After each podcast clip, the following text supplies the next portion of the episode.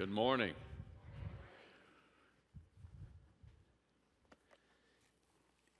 This time span of these last few weeks and the upcoming few weeks, we have centered our weekend times on this thing called Playlist. This is the book, okay? This is held together or expressed through story, through letters, through some prophetic passages, and through songs. Probably 185 songs here.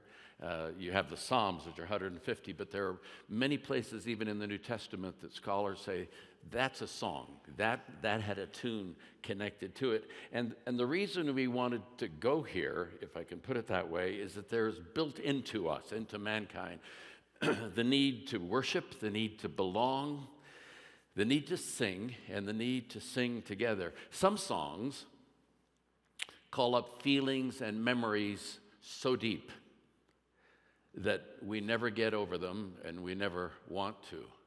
6 weekends ago at Denver International Airport at 8:45 in the morning, it was Sunday, it happened to be September 11. There was an announcement made as people were going through security just to pause for a moment, and this is what it looked like and sounded like.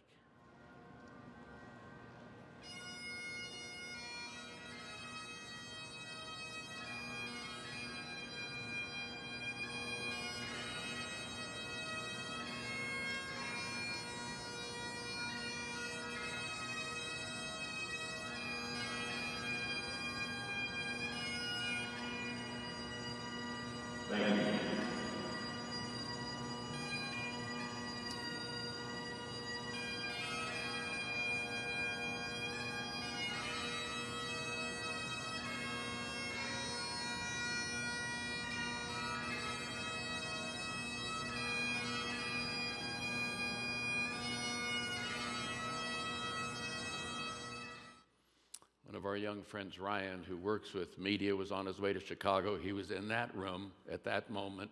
He said he'd never seen anything like that. The whole place went still. My question is, where did that song come from? Because many people know the tune, but they don't know the words necessarily. That truth was 300 years old, planted in a little boy named John. John Newton was born in London in 1725. To a godly mother and a stern sea captain father. 2 weeks before John Newton's 7th birthday, his mother Elizabeth died of tuberculosis, and he was left in his father's hands, sent to a British boarding school for a couple of years, and I've been there, and sometimes they're good and sometimes they ain't, and it was not good for John. But when he was 11 years old, something happened, and we'll get to that in a moment. But for years, that boy had the seed of grace in his heart found at his mother's knee. She taught him scripture. She sang songs with him. Those of you who have little people at your house, you grandparents who hang out with little people because they're easier than those older people, you know, those people. When you have scripture, when you sing songs, don't say, well, he's only 4 and he won't get it. 4-year-olds can get it. They may not understand it fully. I'm not sure I understand things fully at my age. But the point is there are seeds that are planted, and that seed bore a harvest years later. Grace is the framework for what we want to talk about this morning, Amazing Grace.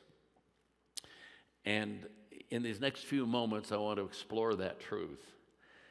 There's a song that starts the Gospel of John. It doesn't have melody in the book, in the Bible. It doesn't have melody to it. But most scholars think the first 18 verses of John's Gospel were sung. So when you recite the words, in the beginning was the Word, and the Word was with God, and the Word was God. By him, through him, all things were made. Nothing has been made without. When you recite that, or read that, there's a Middle Eastern melody somewhere there, 2,000 years old, right? And you get down to verse 14, and this is what it says. The Word, Jesus, became flesh and made his dwelling among us. We have seen his glory, the glory of the one and only Son who came from the Father, here it comes, full of grace and truth. In a few minutes, I want to give you opportunity to experience that grace. But this Jewish Jesus, he knew Torah. He knew scriptures. There is a word in the what we call the Old Testament. It's a Hebrew word. It sounds a little bit like clearing your throat. It's chesed. Chesed. Kid, I'm on the count of three. Let's say that together. One, two, three. Chesed. It's this catch-all word. You can't translate it fully into English. The old King James Version translated it loving kindness. But the point is that it is mercy, it is compassion, it is covenant, it is loyalty, it is going the extra 12 miles, it's all of those things. And it has to do with God loving Israel, whom he made a covenant with, and then they wandered off, and then he made it again, and they wandered off. And they sounded like a lot like me. But the point is this. You get to the New Testament, and this word grace, different word. It's the word from which we get charismatic, and charisma. It means gift. But you find that word 122 times in the New Testament. But there's no individual's grace story in the last 300 years that is more told than the story of John Newton. 4 years after his mother died, his father took him with him on his ship. At 11 years old, he gets on a merchant ship. The merchant ship delivered goods, but it also delivered people. And in the next 12 years, think of it, in the next 12 years, John Newton, from age 11 to age 23, was on slave ships that went from England to Africa with money, bought people, put them in a hold, shackled, sailed across what they called the Middle Passage, the Atlantic, to the Americas, sold them again, bought rum and cotton, and went back to England. The people in England never saw them, but for a couple of hundred years, that happened. Millions transported that way. Young John would experience anguish and horror on deck and below decks. He was in spiritual darkness and in physical darkness. At 17, his father had arranged for him to get a job interview, if you will, but he blew that off and went to London to see his girlfriend, Mary Catlett, and on the way, a Navy gang grabbed him. Back in the day in Britain, they had impressment gangs where they just take a young guy off the street, put him on a warship, and off you'd go, and that was recruitment at its best, apparently, and that's what happened to him when he was 17 years old, and for 2 years, he was on that British ship called the Harwich, ship of the line, as they would call it, a warship. And he was rebellious, and he wouldn't obey orders, and he made up bawdy songs about the captain. And finally, one day he deserted, and they caught him, brought him back, tied him to the mast in front of 350 sailors, and gave him 96 lashes. He says in his memoirs that at that point in time, he was thinking about murdering the captain or killing himself. Within a few months of that time, they got him off that ship and put him on a merchant ship. He ended up in Sierra Leone, West Africa. If you're a map person, it's on the hump of Africa over here. And he himself became a slave for 2 years. But just think about this for a moment. He's on this ship, on these sailing ships in the mid-1700s. And these are schooners. These are three-masted barkentines or schooners or windjammers, whatever. And they had this unique thing, I've got it here in my backpack, that they had on these ships. This is called a ship's prism. And on the deck of those ships, they would cut holes all along the deck, because between decks, where they kept the goods or the sailors slept or they had guns if it was a warship, there was no light. And they would cut a hole and take this and put it down in that hole and caulk it so that light would come in here, and out of this little prism down here, you'd get a little bit of light in the between decks. This is the John Newton who at his mother's knee had a little bit of light for a few years.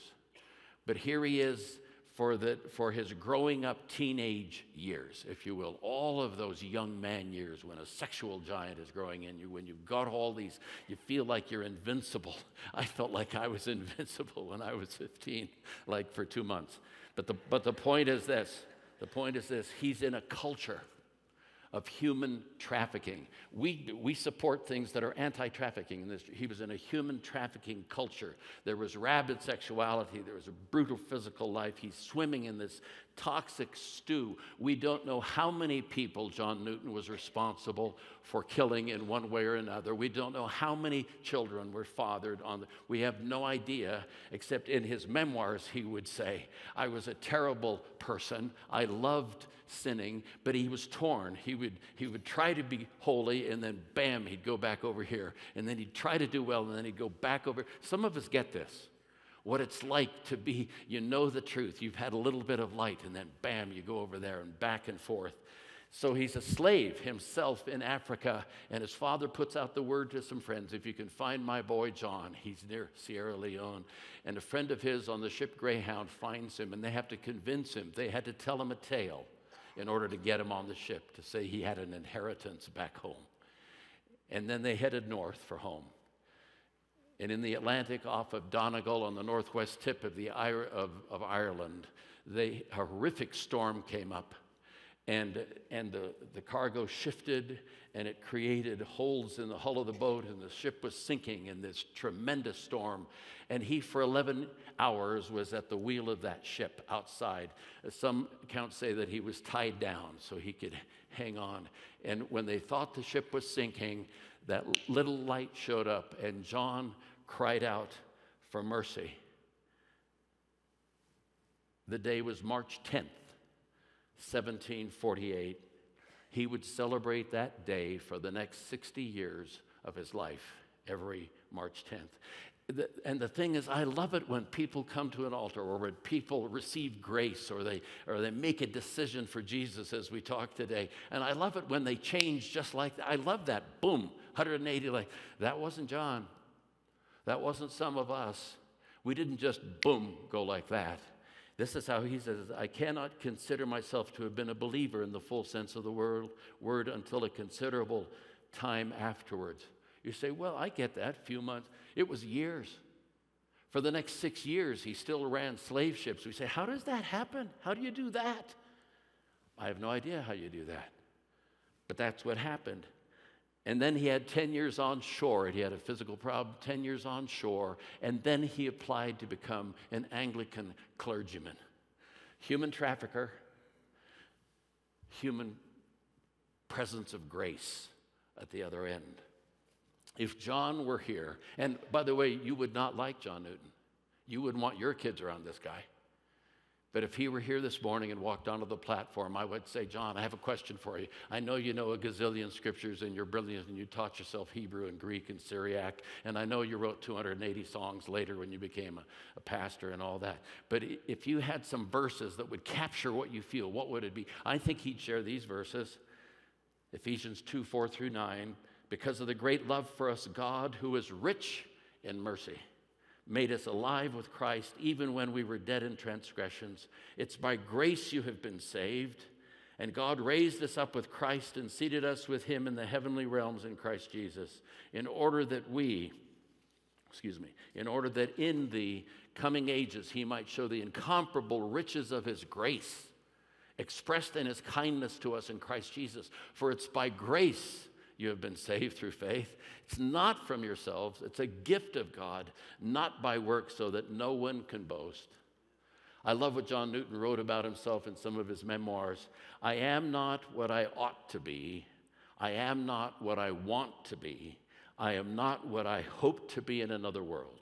But still, I am not what I once used to be. And by the grace of God, I am what I am. I'm not going to ask for a show of hands here or online to say, I identify with that. But the point is, after 24 years after that savage Atlantic storm, John Newton said it a different way. He put the words down. They had a melody to it. We don't know what that melody was. The one we sing now is not that one. But in 1772, he wrote words to a song. And you have to understand that back in the day in the Anglican Church, they had certain kinds of songs you sang and certain ways you sang, but they didn't always connect with the common man. And it was a time when John and Charles Wesley and George Whitefield, some of these big names, were preaching not in churches, but in fields and in public squares. And there was this huge revival going on in people's lives. And so John Newton said, I want to use language for the plain folk. And when you hear the song, when you hear the language, listen to the punchy words that he uses. Amazing grace, how sweet the sound that saved a wretch. I always was a little bothered by that wretch word until I read his story and said, well, there's got to be a stronger word than that. He was horrific. I once was lost, but now I'm found. Was blind, but now I... You know the tune.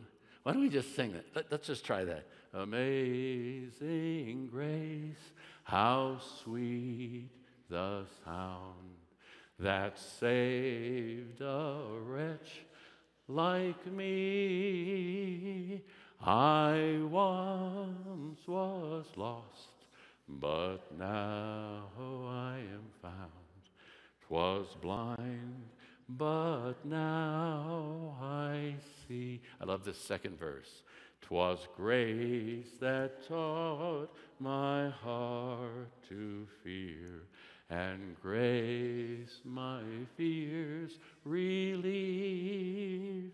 How precious did that grace appear, the hour I first believed. You know, there are lots of definitions for grace, and we can get into definitions all day long, but many of you have heard this one. Grace is getting what I don't deserve. Grace is God's preemptive strike. Before I do anything, before I respond to it, he said, I'm just putting a gazillion dollars in your bank account. All you have to do is open an account. That's it. That's grace. And mercy is getting what I not getting what I don't. Let me try it again. Grace is getting what I don't deserve, and mercy is not getting what I do deserve. It's like somebody coming to your front door and you have a debt. It's called a mortgage, $232,012 or $82 and whatever it is. And somebody says, "I just came to give you the title to your house because the debt's been paid." Grace and mercy go together, and grace is the overarching theme. In the last American Great Awakening, which I would say was in the late 1960s, some of you are old enough to remember this, we were having riots in the street and assassinations of leaders and all kinds of things going on. There was this thing that bubbled up called the Jesus movement and the Jesus people. And many university students where we were at the University of Illinois at that time were coming to faith. And on Sunday night, sometimes we asked for songs. I've told you this before, but sometimes we'd ask for songs, choices that they, and there's an old gospel song that is called At Calvary. And the refrain of At Calvary goes this way: mercy there was great, and grace was free. Pardon there was multiplied to me. There my burdened soul found liberty at Calvary. So here are some conclusions that I've come to over my years. Number one, if you're taking notes, is where we start, okay? Grace is not natural. Grace is not natural, because what's natural is I want to earn whatever it is. I mean, I'm all for earning. I'm into work, but you don't get grace that way. You can't earn it. It's a free gift from God. Whether you like it or not, whether you take it or not, it's there. Grace is not anticipated. I mean, who would have come up with that plan? Why don't we go redeem every human being that ever lived on the planet, and we'll just start out by saying, I forgive you for that, for what's upcoming, I'm going to go. I mean, you can't get your head around that. You can't anticipate that plan. And certainly it's not fair. Grace is not fair. If you read that story that Jesus tells where the guy hires people during the day, he hires somebody in the morning at 8 o'clock to work to 5, he hires somebody at 12, and then he hires somebody at 4 in the afternoon, only going to work, and he pays them all the same. And the 8 o'clock guy is saying, whoa, whoa, whoa, whoa, that's not fair. And the owner says, yeah, but that was the deal we made. I mean, that was... This isn't about fair. This is about a sovereign God saying, I'm going to grace the world with my presence. Secondly, grace surprises us. You never know when grace is going to show up. You know what grace looks like? Grace looks like you. It looks like that face, that shape, that age, that heart. 2 weeks ago today, I was in the hospital in Arlington, Virginia. Ruth and I had taken a 3-week driving tour. We were going to see some colors. I was going to speak at Mark Batterson's church in Washington, D.C., and then in Charlottesville, and we were just going to have a good time for two old people. And so we were, driving 6 hours a day and all this kind of stuff. And we stopped in Arlington, Virginia at an Italian sandwich shop. It's called the Italian Store. And we've been there many, many times across the river from Washington, D.C. And I got out of the car to go in and get us a sandwich. And when I got out, I felt just a little funny, but I got there was a long line, so I didn't want to order, and they were doing grab-and-go sandwiches, a Milano. It's a wonderful sandwich. Got prosciutto, it's got ham, it's got Gruyere cheese, it's got all that stuff. And so I grabbed one, and I walked up to the counter, and I was feeling a little this way, and I said to the young lady, I'm going to give you the credit card, pay for the sandwich and the chips, but I'm not feeling great. I think I'm just going to kneel down right here. And I started to kneel down, and that's the last thing I remember. And the next thing I remember is I had an arm around my shoulders. A woman was holding my hand, looking me in the face. One was down by my feet. It was in an area where there are a lot of military. I think these were military women, medical military women. And she said to me, sir, can you hear me? And I said, yes. She said, what's your name? I said, Dick. Do you know where you are? The Italian Store. Do you know what happened? I said, I think I passed out. Long story short. And you say, well, how did grace? Well, there's this thing that theologians call common grace, that because we are made in the image of God, there's parts of compassion. You don't have to be a Jesus follower to have a heart of compassion. And so here they were. And then the fire trucks came, the big old burly firemen, and they get me in the ambulance, a big ambulance, not some tiny ambulance, serious ambulance. Anyway, we go off to the hospital, and Ruth is with me, and our whole schedule goes up in the air. I'm supposed to speak the next morning, da-da-da-da-da. It was 24 hours that felt like a week. Ever had 24 hours that felt like a week? That was one of those. And I'm there in ICU, and 3 hours later, Ruth is saying, I'm really hungry. I said, Ruth, you got that sandwich, the Milano, good, do that. She went through that like a combine in a Kansas wheat field. It was just something. And so, and what happened was that grace showed up. Mark Batterson had to prep to preach twice the next day, overnight.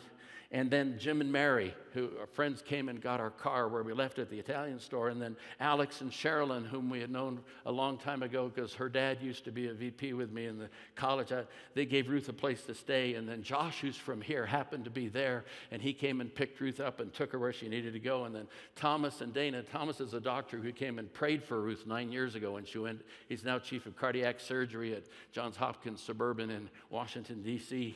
He arranged for Ruth to have access to ER.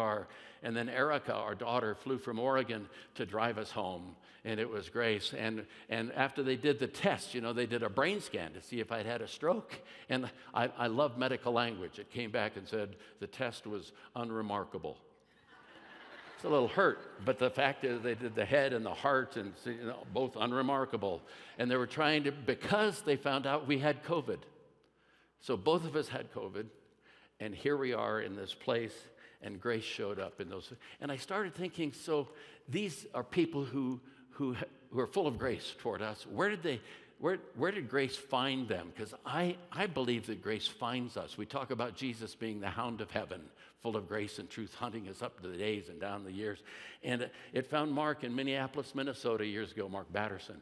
He was 5-year-old. His dad was a judge in Minneapolis. He had a study full of artifacts and fossils, and he said, Mark, I like you in here. Just don't play with any of those. And Mark went in and played with them at 5 years old, dropped one, broke it. His judge grandpa came into the room, saw that, picked up the pieces, picked up Mark, gave him a huge hug, and said, I love you. And grace found him. I called Mark and said, is that the first moment in your life that you could think of grace finding you? He said, yes. And grace found Jim and Mary, those friends in Buffalo, New York, Alex and Sherrilyn, Colorado and Northern California, Josh, the guy who drove us, found him in Hong Kong. He was on the run, and Grace found him in Hong Kong. Thomas and Dana, the doctor and his lawyer wife at Harvard, Grace found them at Harvard. They came to faith there. I didn't know Jesus was at Harvard. I did not. He's at Harvard. Just want you to know how many believe Jesus is everywhere. He's at the Harvards of the world, and he's on the slave ships. That's where he is. And he found Erica, our daughter, in Illinois, found Ruth in Central California, found me in South India. Grace never stops. Grace is always enough. It isn't just that you got grace then, it's that it's ongoing. I have grace now, grace today, grace tomorrow. I was in a little group with some friends, and there was a doctor in this town. Doctor was a surgeon, plastic surgeon. His specialty was cleft palates in babies. And one day he came to me and said, "Dick, you got a little something here under your eye. Why don't you swing by the office? I think it's probably precancerous. We could take that off." And so I went in there, and he sliced, and I did this. And I said, at the end, I said, "So how many stitches, Mark?" He said, "Well, you know, we got it done." I said, "Well, was it 12 or 24? I'm just interested." And he said, "Let me give you the Rolls-Royce answer. These are Rolls-Royces from the 20s and 30s. Are they the coolest or what? But if you bought one of those, and you got the owner's manual, you could read all about it, and you get to the horsepower line, and there is no number. On the horsepower line, it says one word: sufficient. Whatever you need to do with that baby, you got enough horses to do it." And he said, "That's the Rolls-Royce answer to your question." And you know, I always thought sufficient was like okay, or average, or adequate. I've come to the understanding that sufficient has to do with just right. If you have a 10-ounce cup, you don't need 13 ounces. If you have a 10-ounce cup, 10 ounces is sufficient. It's enough. Can you hear the song from Newton? Let's sing that third verse. "Through many dangers, toils, and snares, I have already come. This grace that brought me safe thus far, and grace will lead me home." And I hear the echo of Paul in 2 Corinthians 12 when he says, "I had this thing, this thorn in my flesh, and 3 times I pleaded with the Lord to take it away from me. But he said to me, 'My grace is sufficient, is enough for you, for my power is made perfect in weakness.'" And John Newton's journey, talk about weakness. He was all over the place. He would try to read the Bible, and then he'd do horrific things. Then he'd go over here, and then he'd go back over there. And you say, "Why do you keep saying that?" Because this journey, I'm saying, you know, when is God going to say, "Enough, I cut that sucker off"? When am I going to just assign him to the deep and let him go? That's why I'm not God. That's one of the reasons. This God hunts us up the days and down the years. This God finds us in the storms of our life and shows us once again that glimmer of light that we got back in the day. Somewhere, somebody prayed it into us. And some of us know what this feels like, what I'm describing. It's been a fight. And here's God in his grace who takes my broken pieces and makes me a more beautiful whole. Some months ago, we referenced this, but the Japanese have this thing that started some hundreds of years ago where when pottery was broken, they started putting it back together with glue mixed with gold. Those are the broken pieces. This is the process, and that's the pot put back together. Grace is like gold. Here is the God who restores us by the gold of his grace and makes us more beautiful and more powerful and more valuable, if you could be, than we ever were. So you're saying, how do I get that grace? How do I get that? James says it this way in his letter to the church, and he gives grace, God gives grace generously. As the scriptures say, God opposes the proud, but gives grace to the humble. St. Augustine said it this way: God gives where he finds empty hands.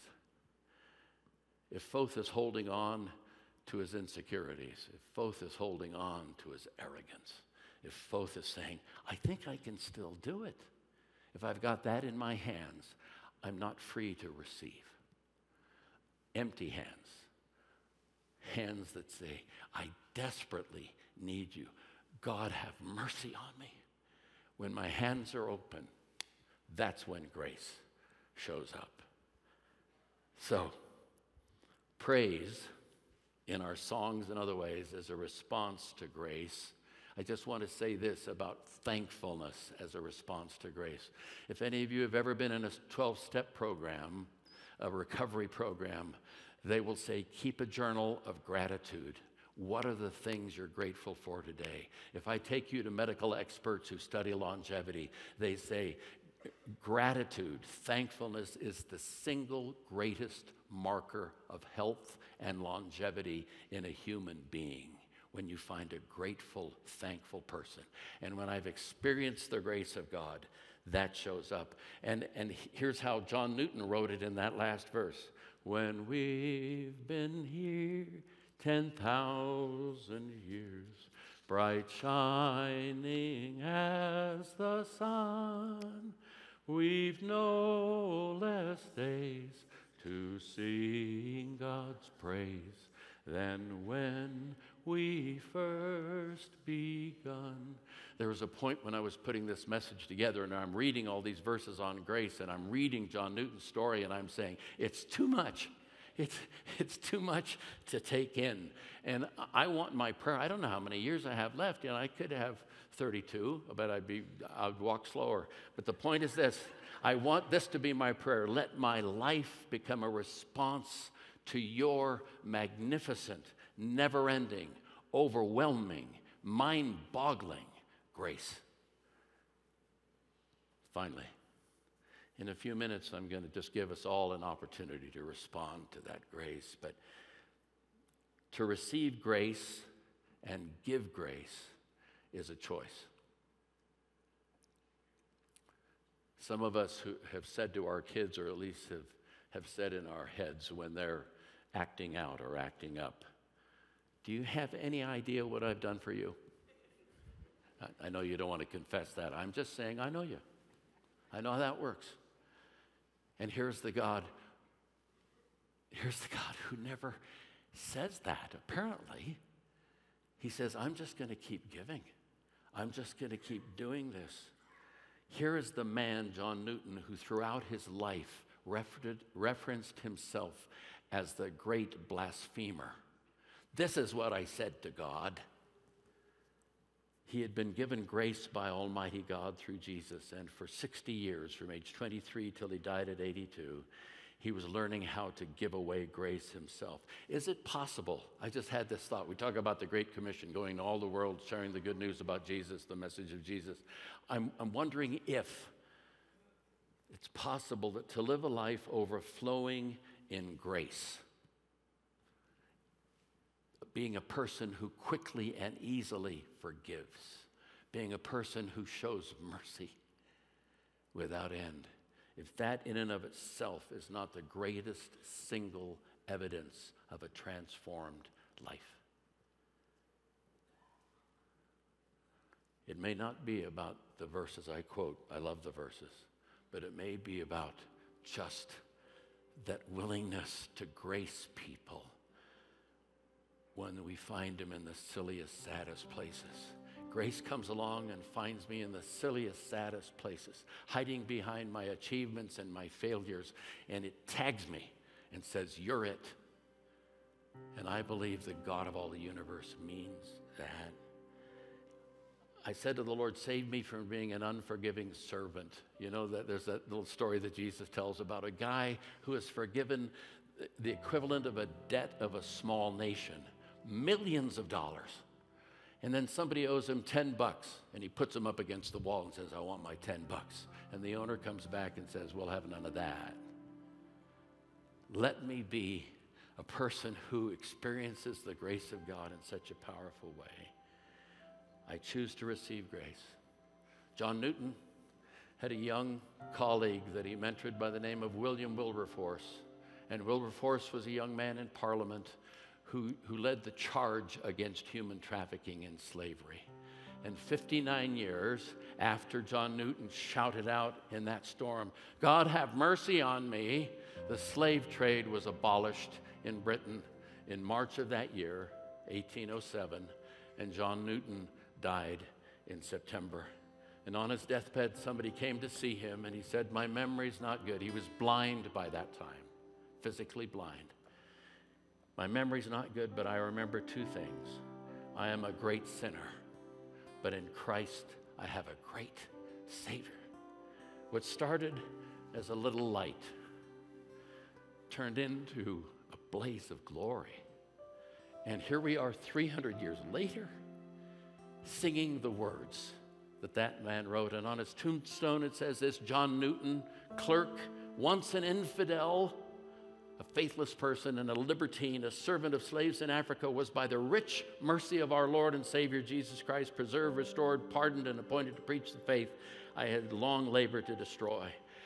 I have sung Amazing Grace hundreds of times. I've sung it at the bedside of the sick, at the altar of 100 churches, in a car going across country, in front rooms and scores of homes. I've sung it with hundreds of thousands of men at Promise Keepers in the Washington, D.C. Mall in front of Lincoln Memorial in the Capitol building. I've sung it with tribal people on the Curaray River in Ecuador who killed the people who brought them the message of grace. I've sung it standing and lying and kneeling, and I've always sung it with joy, with tears, and always with hope and a grateful heart. Would you stand with me, please? We're going to worship in song in just a moment, but I'd like to take this moment just to ask you, if you would, don't feel pressured to do this, but just to pray with me. I'm just going to pray a prayer for the receiving one more acknowledgement of God's grace. And if you're here or you're online and you say, "I have never done anything like that," today's the day. Just jump right in. We're all going to do this. And just say, "I'm like that Newton guy." Well, good on you. He's why you came. But if you feel comfortable doing this, please do that. If you don't, that's fine. I'm going to do that. And I'm just going to pray in short phrases. And if you out loud would join me in prayer, I just think the angels would cheer. That's what I think. So let's pray. Father, here I am. You know me.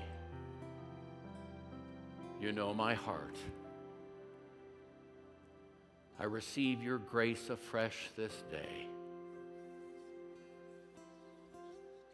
Thank you that it washes me clean, that it gives me hope, that it gives me a future, and it gives me great relief.